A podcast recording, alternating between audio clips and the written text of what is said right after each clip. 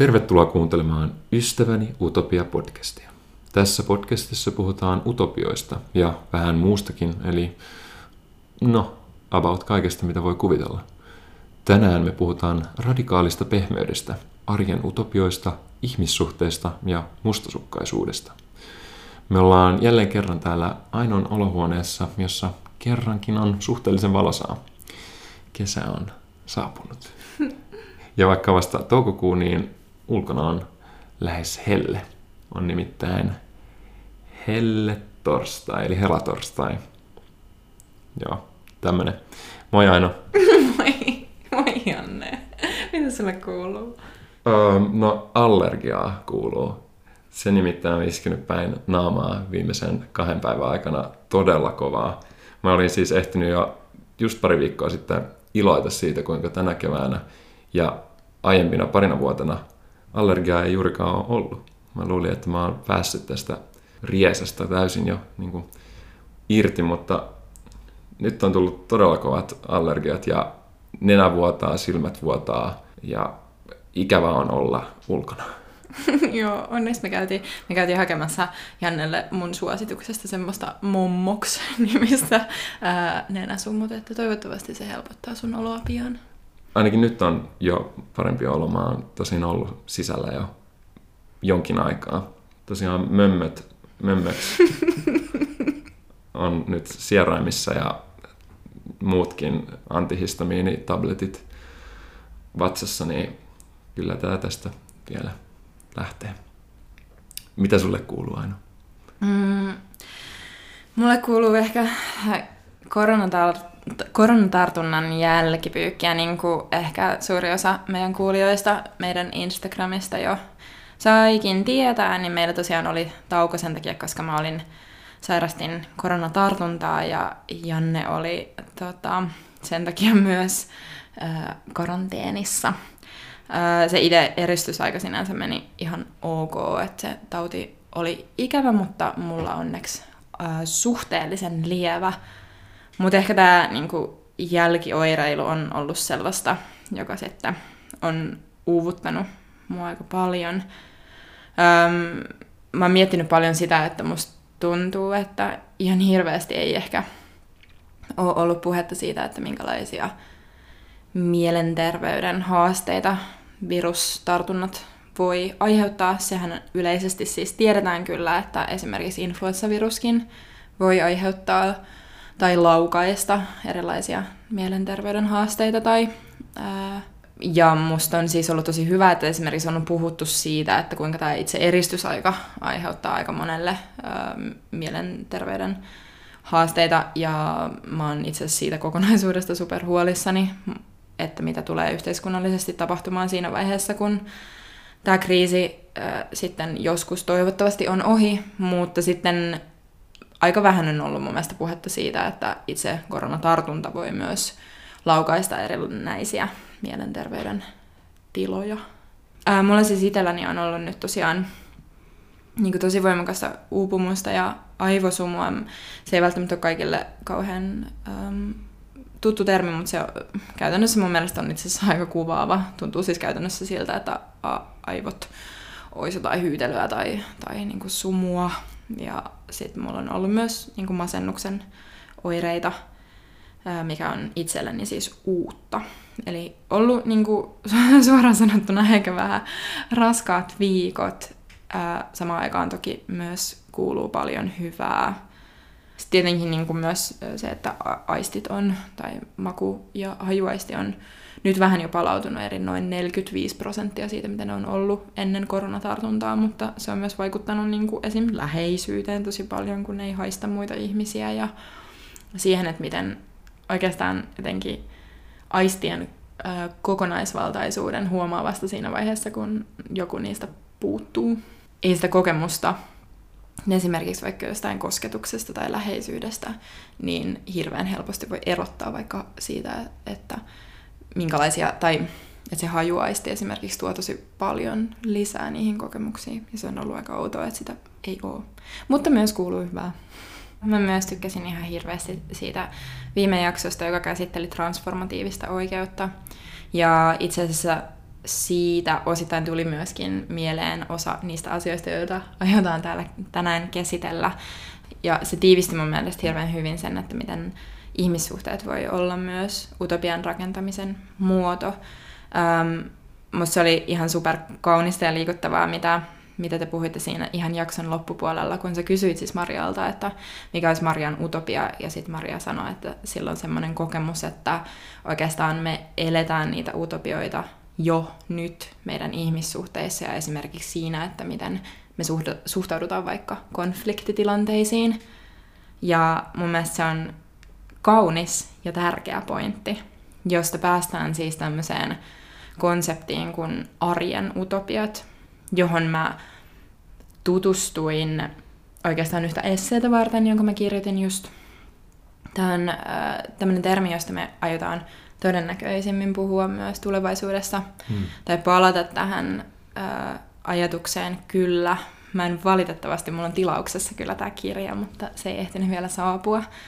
Joka on siis äh, Davina Cooperin tämmöinen Everyday Utopias as Conceptual Life of Promising Spaces, ähm, joka käsittelee arjen utopioita.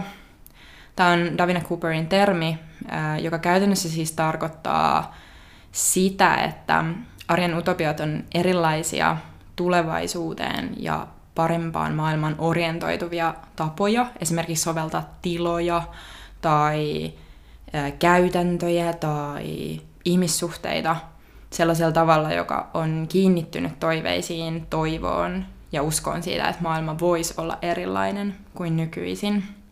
Eli ähm, käytännössä siis se ajatus on se, että ä, utopiat ei välttämättä ole sellaisia täydellisen yhteiskunnan kuvauksia, vaan oikeastaan jopa arkisiakin tiloja tai tilanteita, joissa se muutos tapahtuu. Ja sitten mä ehkä ajattelin just sen teidän jakson myötä paljon sitä, että oikeastaan tässä mun mielestä tässä tiivistyy vähän se, että mitä me ollaan ajateltu siitä, että mitä utopiat on. Me vähän sivuttiin sitä siinä ensimmäisessä jaksossa, mutta musta tuntuu, että se oli vielä vähän sellaista haparointia tietyllä tavalla sen suhteen, että mitä oikeastaan, miten me tätä utopian käsitettä tullaan käsittelemään. Ja musta on ollut tosi mm, hienoa huomata tämän prosessin aikana, nyt kun me ollaan tehty tätä podcastia, että se on vaan koko ajan mennyt lähemmäs jotenkin arkea ja sellaisia aika konkreettisia asioita. Et sen sijaan, että me oikeasti ajateltaisiin jotenkin, että utopia käsitteenä vaatisi nyt sitä, että me kyettäisiin kuvittelemaan just joku tosi niin kuin, laaja kokonaisuus siitä, että minkälainen joku tulevaisuuden yhteiskunta olisi, niin me voitaisiin oikeastaan ajatella se nimenomaan niin kuin käytäntöinä, jolloin mä näkisin, että siitä tulee saavutettavampaa. Joo, ehdottomasti jotenkin mm, musta on tärkeää, että me tuodaan tätä lähemmäs sitä konkreettia, lähemmäs sitä omaa elämää, koska se on kuitenkin se tapa, jolla varmaan suurin osa ihmisistä voi niin kuin lähtökohtaisesti sitä muutosta tehdä. Ja joo, se on ehkä, ehkä ollut tosiaan tällainen hitaasti kirkastuva ajatus tässä kaiken taustalla.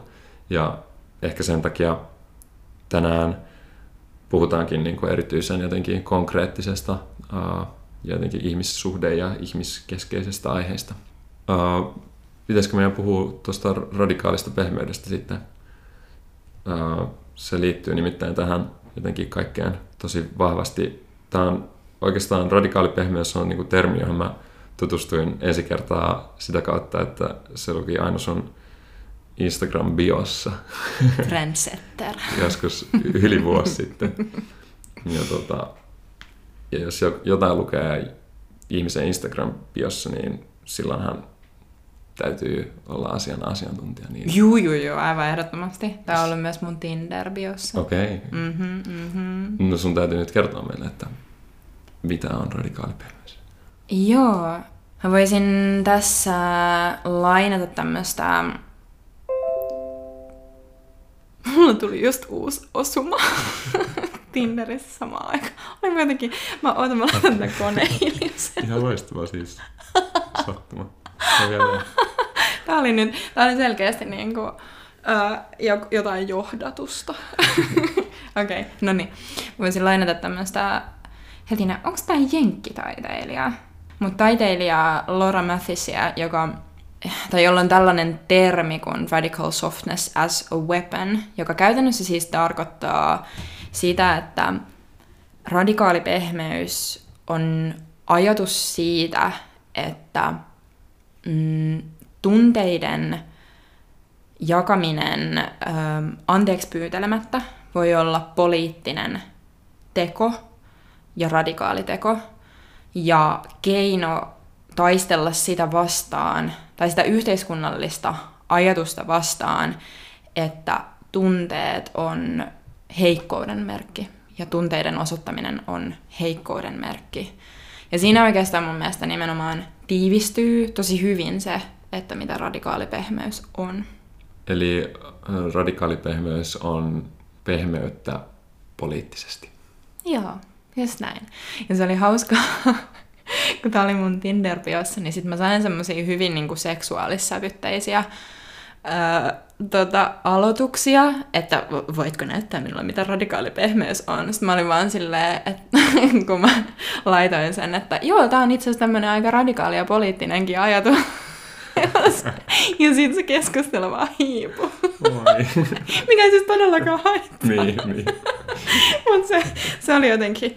Uh, se tapahtui nimittäin siis useamman kerran. Okei. Okay. joo, joo kyllä. Et kaikki ajatteli se jotenkin, että se olisi jotain niinku, ö, niinku kinkyä. Joo. Mitä se varmaan voi ollakin myös olla. Ok.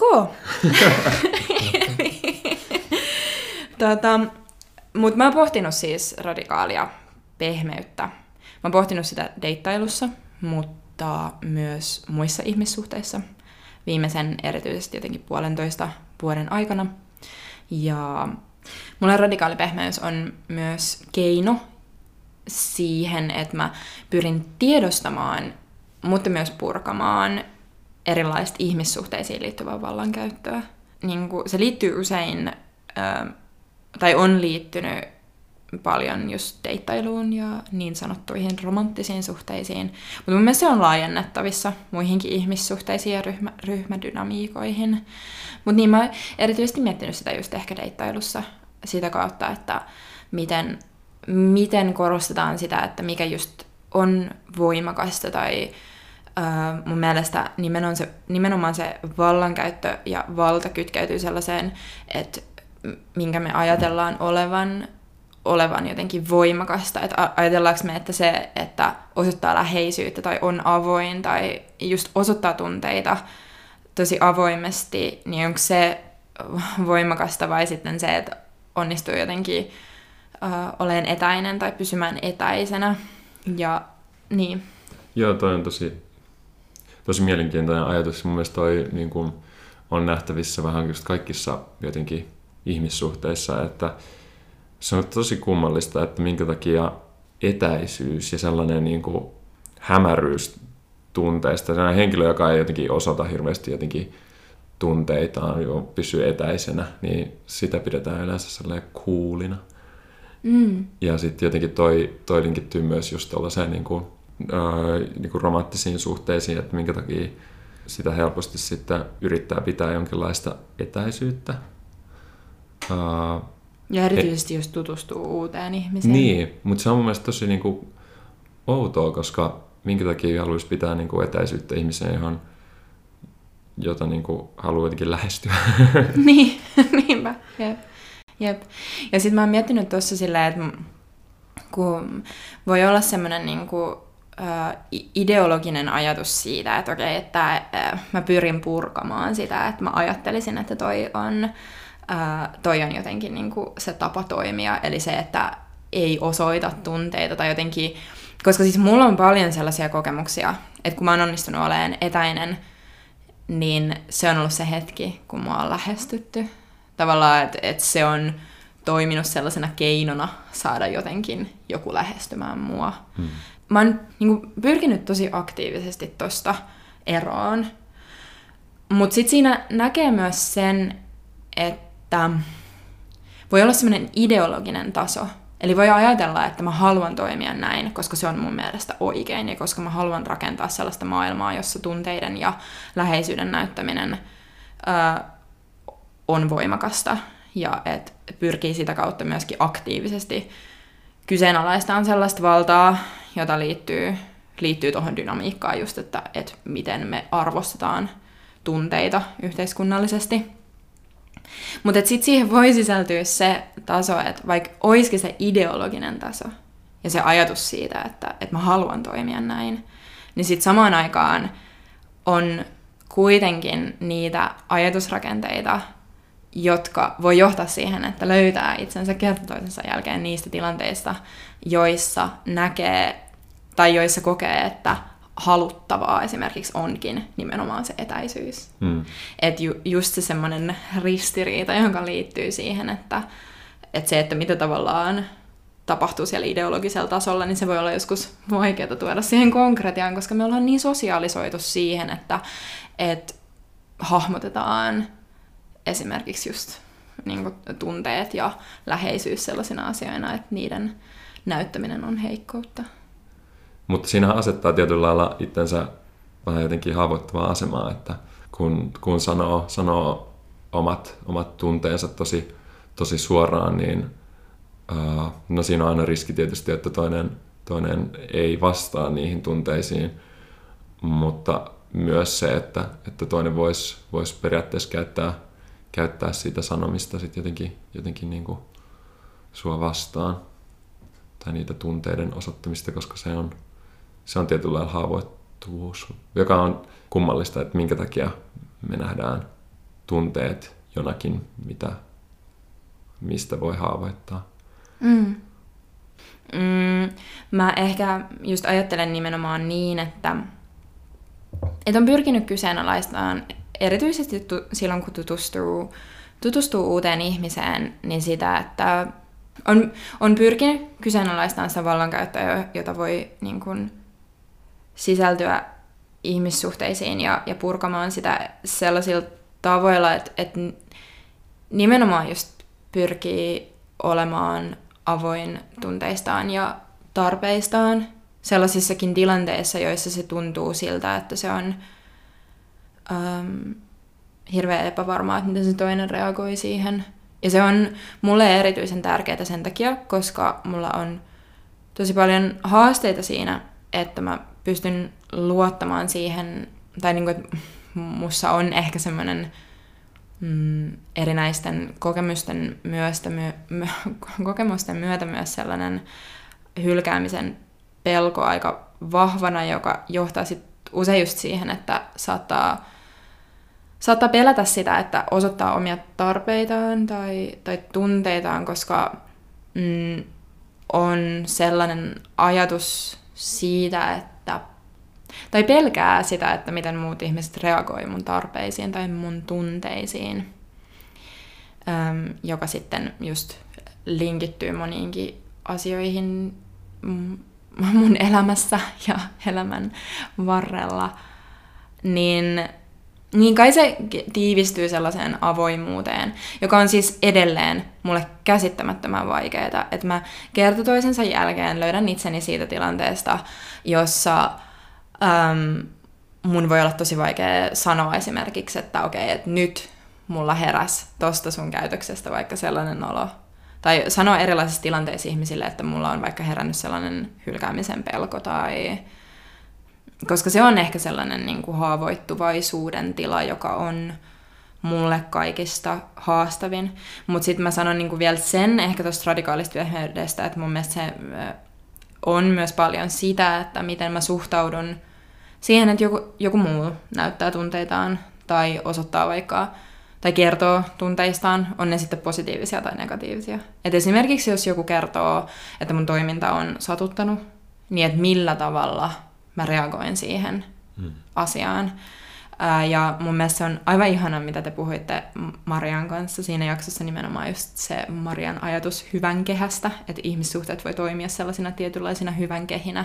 Ja mulla on tosi paljon kokemuksia er, esimerkiksi just Marian kanssa siitä, että on, on ollut joku pienikin konfliktitilanne, jossa selkeästi jollekin toiselle, tai niin kuin mulle tai Marialle esimerkiksi on tuntunut tai tullut jostain käytöksestä sellainen olo, että niin, on, on tullut vaikka, vaikka jotain niin kuin negatiivisia tunteita, niin että on ollut aina sellainen olo, että ne on mahdollista sanoa tosi suoraan ja jotenkin olla tosi haavoittuvainen. Ja se, että millä tavalla siihen on aina vastattu, niin on ollut silleen, että et, et se on otettu aina tosi pehmeästi vastaan. Ja, ja että on aidosti tullut aina sellainen olo, että, että on semmoinen yhteinen sitoutuminen siihen, että halutaan kasvaa yhdessä siinä ihmissuhteessa ja ää, tulla, niin kuin, halutaan kuulla, että minkälaisia asioita sillä toisella on sanottavana.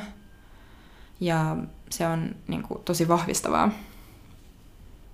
Ehkä tuosta radikaalista pehmeydestä vielä se, että ää, miten ihmiset on sitten niin kuin reagoinut siihen, että sä oot, jos sä oot ollut niin kuin aktiivisesti ää, pehmeämpi tai jos sä oot toteuttanut tätä radikaalia pehmeyttä, oot huomannut jotain eroa siinä ihmisten, miten ihmiset on sitten suhtautunut tai miten ne on sitten mennyt vaikka deittailumaailmassa? Joo, toi on kyllä tosi hyvä kysymys ja mm, ehkä mä ajattelen sen enemmän niin, että se on myös semmoinen työkalu mulle itselleni. Um, sekä siinä, että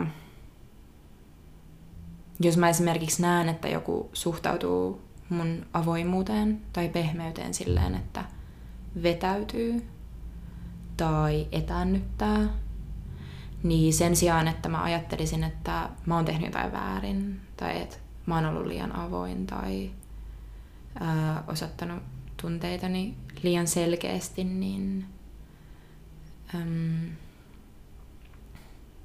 Eikä se on auttanut myös kyseenalaistamaan sitä ja. ajatusta. Ja niin, vähentänyt sitä ajatusta siitä, että se on heikkoutta ollakin avoin. Tai ähm, se, että miten se sitten on niin kuin, vaikuttanut tai miten muut on mun mielestä reagoinut, niin sehän on ollut siis tosi vaihtelevaa.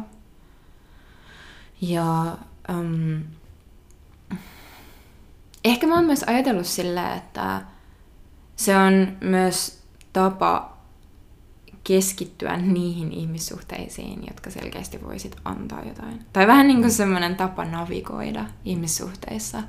Että okei, okay, että tässä ihmissuhteessa mä voin olla avoin, joten tässä ihmissuhteessa mun todennäköisemmin on turvallisempi olo kuin tässä ihmissuhteessa, jossa tämä tyyppi vetäytyy saman tien, kuin mä oon avoin.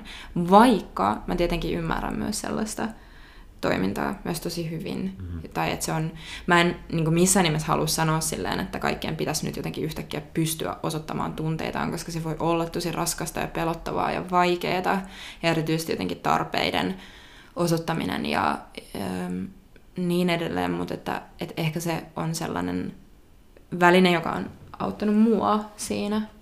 Tätä, nyt me voitaisiin puhua tämän jakson kolmannesta tai toisesta aiheesta.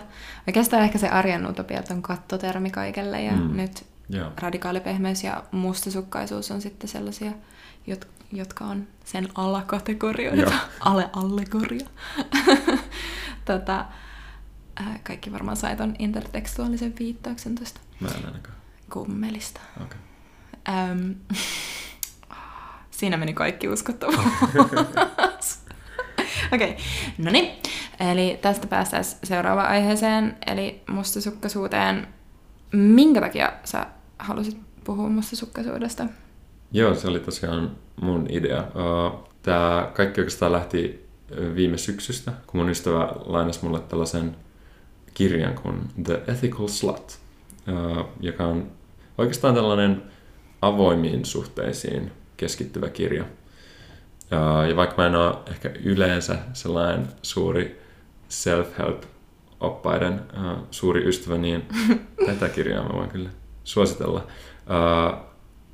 Oikeastaan tätä kirjaa pidetään vähän sellaisena klassikkoteoksena niin kuin omalla sarallaan, ja se on niin kuin just avointen suhteiden ja polyamoristen suhteiden niin kuin klassikkoteos. se on julkaistu jo siis uh, 97. Tosin mä luin tästä tämän niin kuin 20 vuotta myöhemmin julkaistun 2017 uudistetun version. Uh, kirjoittajana tässä on tällaiset Janet Hardy ja Dossie Easton. Um, he kirjoittaa tästä aiheesta jotenkin tosi ihanasti ja lempeästi. Se on jotenkin hauskaa, ne, on, ne kirjoitti tämän alkuperäisen teoksen joskus keski-ikäisinä ja ää, nyt tämän niin kuin, uuden version tullessa toinen, toinen heistä oli jo täyttänyt ää, 70 vuotta. mutta oikeastaan siis tämä mun pointti ja koko tämä koko mun niin se kirjan tärkein anti mulle ei oikeastaan niinkään liittynyt kuitenkaan avoimiin suhteisiin, vaan laajemmin ehkä mustasukkaisuuteen ja siihen, että kuinka, kuinka, niin, kuinka niin mustasukkaisuuteen tulisi suhtautua. Mustasukkaisuus on mun mielestä niin termi, josta, tai käsite ja tunne, josta puhutaan tosi vähän. Ja erityisen vähän siitä puhutaan ihmisten välillä. Ehkä sen takia, että se on niin, niin hankala tunne usein. Ja jos mä mietin niin kuin omia kokemuksia niin kuin mustasukkaisuuden kanssa, niin ne on kyllä usein ollut tosi niin kuin inhottavia hetkiä. Ja usein siihen liittyy jotenkin sellaista syyllisyyttä, että, että ei saisi kokea mustasukkaisuutta. Mutta silti se tunne saattaa olla ihan tosi, tosi iso ja tosi tota, jotenkin imaiseva. Ja se on hirveän inhottava, inhottava jotenkin kokemus ja tunne. Mm, toki niin kuin mustasukkaisuus on vähän myös tällainen hämä, hä, hämyysetermi. Siihen äh, liittyy hirveä määrä jotenkin eri asioita ja eri juttuja, jotka voi aiheuttaa niin kuin, äh, jotenkin huonoa oloa, mutta ehkä mä niin kuin linkittäisin mustasukkaisuuteen niin kuin pää, pääasioina just sellaiset niin kuin, siihen mun mielestä mustasukkaisuuteen liittyy usein jonkinlaista sellaista niin kuin omistusajattelua, ei toki välttämättä.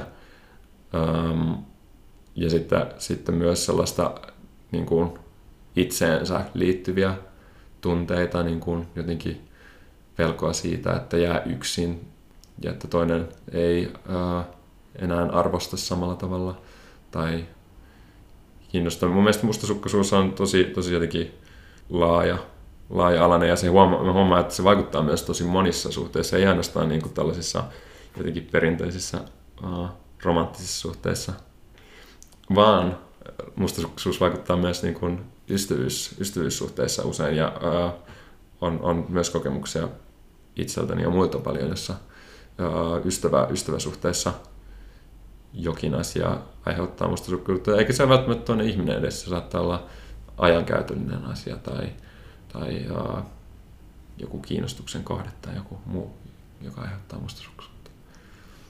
Mustasukkaisuus on, minkä takia mä haluaisin puhua siitä, on just, että uh, se on vaikuttanut tosi suuresti mun elämään, että miten, miten on alkanut nähdä niin kuin mustasukkaisuuden ehkä enemmän tunteena jotenkin – muiden seassa sen niin kuin, suhtautuminen on muuttunut vähän erilaiseksi.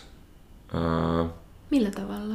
No sillä tavalla, että musta tuntuu, että niin ehkä ensisijaisesti mustasukkaisuutta on alkanut pohtia sen kautta, että se on oma tunne. Mustasukkaisuus usein nähdään esimerkiksi, jos mietitään niin kuin romanttisia suhteita, niin sen tyypin vastuulla, joka sen on aiheuttanut.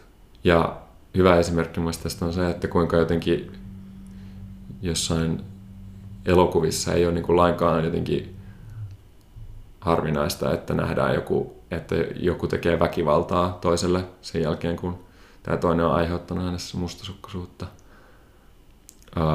ja se on niin kuin katsojalle tosi ymmärrettävää jotenkin, että no totta kai se satuttaa sitä, kun se on mustasukkainen sille jotenkin annetaan hirveästi valtaa mun mielestä niin kuin meidän, meidän maailmassa. Ja just se, että joku on, joku muu on syyllinen nyt tähän kauheeseen tunteeseen. Musta tuntuu, että se on jotenkin, no ehkä nyt hankala jotenkin sanottaa tosi selkeästi tätä, mutta musta tuntuu, että se on niin tosi tosi monessa ihmissuhde ongelmassa ja ihmissuhde jotenkin kriisissä ihan tosi ytimessä se, että miten, miten siihen mustasukkaisuuteen reagoidaan niin kuin puoli ja toisin. Hmm. Joo. Ja ehkä nimenomaan mun mielestä on hyvä tiivistys toi, että se liittyy omistamiseen. Tai siihen ajatukseen siitä, että jonkun toisen ihmisen voisi omistaa. Ja sitten myös nimenomaan just siihen hylkäämisen pelkoon. Ja ehkä niiden asioiden tunnistaminen voi auttaa myös eri tavalla suhtautumaan niihin tilanteisiin tai niihin tunteisiin tai navigoimaan sen kanssa. Öm, mä näkisin, että tuossa jälleen, jälleen kerran ehkä tullaan siihen radikaalin pehmeyden, pehmeyden ideaan, joka nimenomaan liittyy siihen, että tuollaisessakin tilanteessa niiden jotenkin... No ehkä se vaatii sen, että tunnistaa sen tarpeen tai sen mahdollisen ehkä haavan, joka siellä taustalla on, mm. vaikka jonkun hylkäämisen kokemuksen tai sen pelon. Ja sitten tietyllä tavalla osaa sen myös äm, sano ääneen tai sanottaa. Mutta siinä on mun mielestä aika suuri mahdollisuus myös siihen, että se ihmissuhde voi syventyä, jos onnistuu esimerkiksi just olen siitä äh, suora ja rehellinen, että pelkää hylkäämistä tai pelkää toisen reaktioa tai pelkää sitä, että joku tapa, millä joku toinen ihminen on toiminut, niin tarkoittaisikin sitä, että ei itse merkitse enää yhtä paljon tai, tai niin edelleen, niin siinä on aika iso mahdollisuus niin kuin mun mielestä molemmilla siihen, että voi, voi just luoda sellaisen tietynlaisen hyvän kehän äh, siinä, että miten suhtautuu, että suhtautuuko just tavallaan äh, kuunnellen ja ähm, lempöydellä vai esimerkiksi sille defensiivisesti. Mm. Miten sä sitten ajattelet, tai jos sun pitäisi tiivistää se, että mikä oli sulle tärkein anti tuosta Ethical Slut-kirjassa, tai millä tavalla se on uudistanut sitä, mitä sä ajattelet mustasukkaisuudesta? Niin, ehkä se liittyy just, just tuohon niin omistamisen haluun ihmissuhteissa. Ja vaikka se kuulostaa niin kuin päivänselvältä, että ketään ei voi omistaa, mutta sitten kuitenkin ne tilanteet, joissa jotenkin huomaa sellaista, että on jotain oletuksia ja odotuksia toisesta ihmisestä, jotka jollain tavalla kuitenkin liittyy sellaiseen niin kuin omistushaluun, niin se ne tuntuu jotenkin tosi niin kuin jatkuvilta. Se on mulle jotenkin tosi iso oivallus, että mun vaikka läheisillä tai ystävillä on hyvä olla vaikka jonkun muun ihmisen kanssa tai että heillä on ihanaa jonkun muun harrastuksen parissa tai jonkun muun asian parissa, niin se ei ole millään tavalla multa pois. Ja se on, se on ollut jotenkin tosi iso oivallus mulle. Ja myös se, niin kuin sit se linkittyy jotenkin sellaisiin tilanteisiin, jossa helposti niin kuin just voisi kokea mustasukkaisuutta tai että tai mulla on ollut, ollut just tilanne, että niin kuin mun hyvät ystävät on alkanut hengaa enemmän niin kuin kahdestaan, jota ne ei ole aiemmin tehnyt. Ja sitten mä just olen miettinyt, että miten mä siihen on reagoinut, ja musta tuntuu, että mä oon reagoinut siihen tosi eri tavalla nyt, kun mä oon jotenkin käynyt näitä ajatuksia läpi.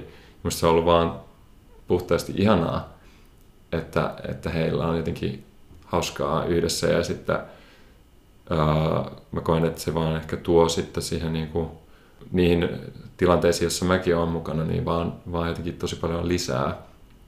Eikä se ole mitenkään multa pois, että heillä on, heillä on yhdessä kivaa, vaikka musta tuntuu, että se niin kuin tosi luonnollinen reaktio on siihen kuitenkin sellainen, että, että nyt mä jään jostain paitsi.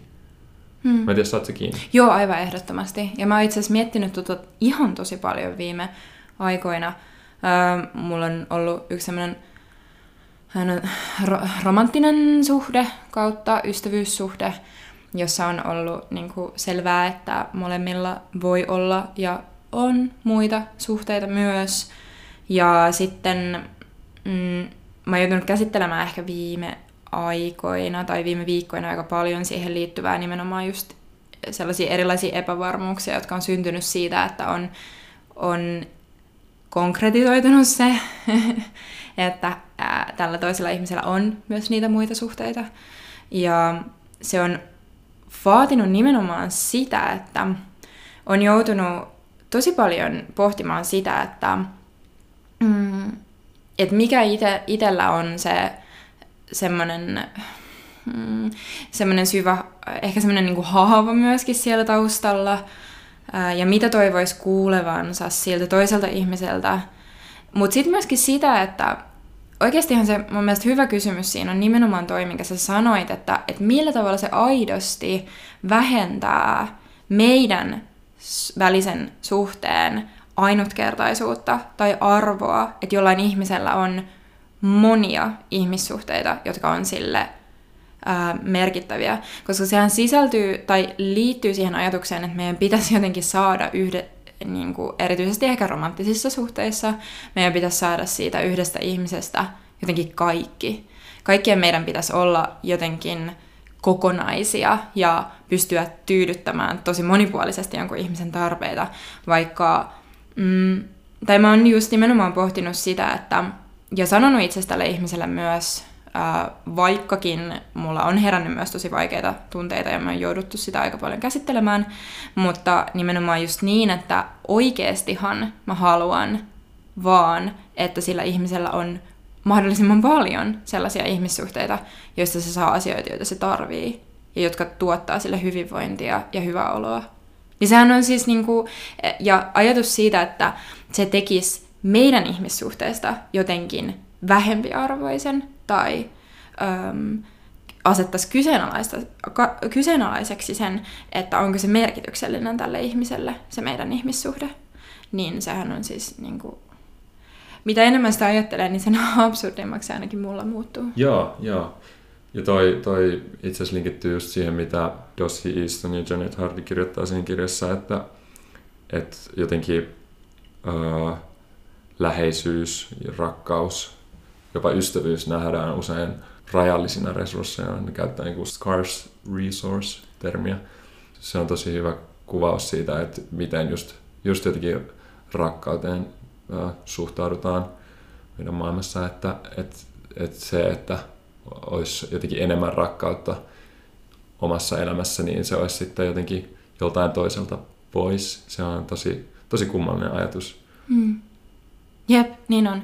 Ja ehkä siinä tilanteessa, tai mä oon miettinyt sitä, että ne on sit, niin, no se on aiheuttanut paljon vaikeita tunteita mussa ja myöskin niin kuin, useamman keskustelun meidän välillä näistä, näistä aiheista. Mutta oikeastihan se, mitä haluaa kuulla, on se, että on sille toiselle merkityksellinen ja että ne muut suhteet ei oikeastaan niin kuin, liity siihen Niinpä. merkityksellisyyteen Niinpä. millään tavalla.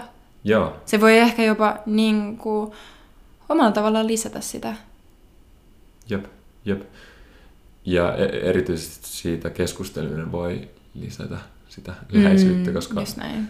Uh, se onkin ehkä niin kuin toinen niin kuin tärkeä ajatus, jonka mä oon jotenkin saanut tuosta kirjasta, että sit jos sitä niin kuin mustasukkaisuutta kokee tai jos joku läheinen sitä kokee niin kuin sua kohtaan, niin uh, oikeasti paras, paras keino huonon olon vähentämiseksi on niin kuin sen, siitä keskusteleminen. Mm. Uh, toki se vaatii sen, että myös niin kuin mustasukkaisuuden kohde osaa jotenkin rakentavasti ja uh, niin kuin kohdata sen ja ottaa sen vastaan sen uh, niin kuin mustasukkaisuuden tiedostaen, ettei ole kyse välttämättä hänestä, vaan enemmänkin just näistä niin kuin epävarmuuksista ja mm. vaikeista tunteista, jotka on tällä mm, tunteiden kokijalla. Ja ehkä, ehkä siinä on niin kuin erityisen olennaista se, ja miten tämä nyt linkittyy siihen aiempaankin jaksoon, on se, että toisi esille ne niin kuin omat, omat tarpeet ja sitten se tärkeys on vaan sille, että joku, joku kuuntelee mm. sun tarpeita ja ottaa ne vastaan. Ja ainakin omalla kohdalla se on toiminut aika hyvin. Joo, siis ihan ehdottomasti. Mä, mä tiedän, että on törkeästi tehty, kun mä huomaan, että miten miten tota, väsynyt sä oot näistä mömmöistä, mutta voisi tiivistää, että jakson kolme voitti. Apua, taas, It has worked. taas mennään. Um, no, ensimmäinen pointti on se, että sun arkielämä, ja tää on nyt tällainen englantilainen you-passiivi, sun arkielämä voi olla utopian rakentamista, Hmm. jos sä haluat niin. Toinen on, että, että etäisyys ei ole oikeasti cool. Se on ymmärrettävää, mutta se ei, se ei niinku tarkoita sitä, että olisi jotenkin niskan päällä. Just näin. Hmm. Uh, ja kolmas on sitten, että uh, lukekaa self-help-oppaita avoimista suhteista, niistä tulee löytää vaikka mitä oivalluksia. Joo. Ja tota, toivottavasti ähm, tykkäsit kuunnella tätä jaksoa. Me oltiin ihan superjumisia ja tosi erikoisissa energioissa, mutta toivottavasti tästä sai myös irti. Oli oikeasti ihana jutella. Mutta mä aion leikata tästä sellaisen, että me vaikutetaan tosi skarpeilta. Okei, okay, se kai hyvä. Kiitti, please. Tee se. Plus mä luulen, että mun äänestä kuulee, kuinka, kuinka tota, tukkonen mä oon. Mm, oot niin tukossa. Mutta tota, meillä ei ole ehkä tähän mitään kirjaa semmoista. Niin, ei kyllä varmaan ole nyt mitään Meillä ei oo. fiksua quotea. Ei ole quoteja, mutta quoteja tulee Instagramissa. Käykää seuraamassa sielläkin. Ja voi laittaa myös tämän meidän podcastin täällä Spotifyssa seurantaan. Ja myös arvostella sen esimerkiksi Apple Podcastissa, eikö se ole mahdollista? Joo, Se on kuulemma hyvä juttu. Ja saa jakaa ja keskustella. Meitä oikeasti kiinnostaa teidän ajatukset, niin kuin ollaan sanottu jo useamman kerran. Ja nyt me aletaan olla ehkä tämän ensimmäisen kauden loppupuoliskolla, mutta tulossa on vielä tosi hyviä jaksoja. Esimerkiksi jakso, jossa sä puhut sun äidin kanssa esim. um, Neuvostoliitosta ja kuolemasta. Ja sitten mä puhun yhden mun ystävän kanssa monistakin tosi tärkeistä aiheista. Ää, aihe vielä tarkentuu lähempää. tota, mm, kiitos Janne. Kiitos aina. Ja Kiitos myös meidän kuuntelijat jälleen kerran. kiitos. Ja kiitos, kun olette kuunnellut viimeisiä jaksoja tosi ahkerasti. Joo, ja Jatkakaa samaa ja matkaa. ihanaa palautetta on jälleen tullut. Ihan Kiitos siitä sikana. ihan valtavasti. Se kyllä sillä jaksaa. Et Siellä, siellä jaksaa. ah, Okei, okay. hei, äh, ihanaa helatorstaita. Ei kun sunnuntaita. Jana torstain jälkeistä sunnuntaita. Sekin tai. on varmaan joku tärkeä päivä. Tai muuta kuuntelupäivää. Tai muuta kuuntelupäivää. Kaikki kuuntele sunnuntaita. Ah, totta, joo. No niin, okei. Okay. okei, okay, moikka. moi moi. Thank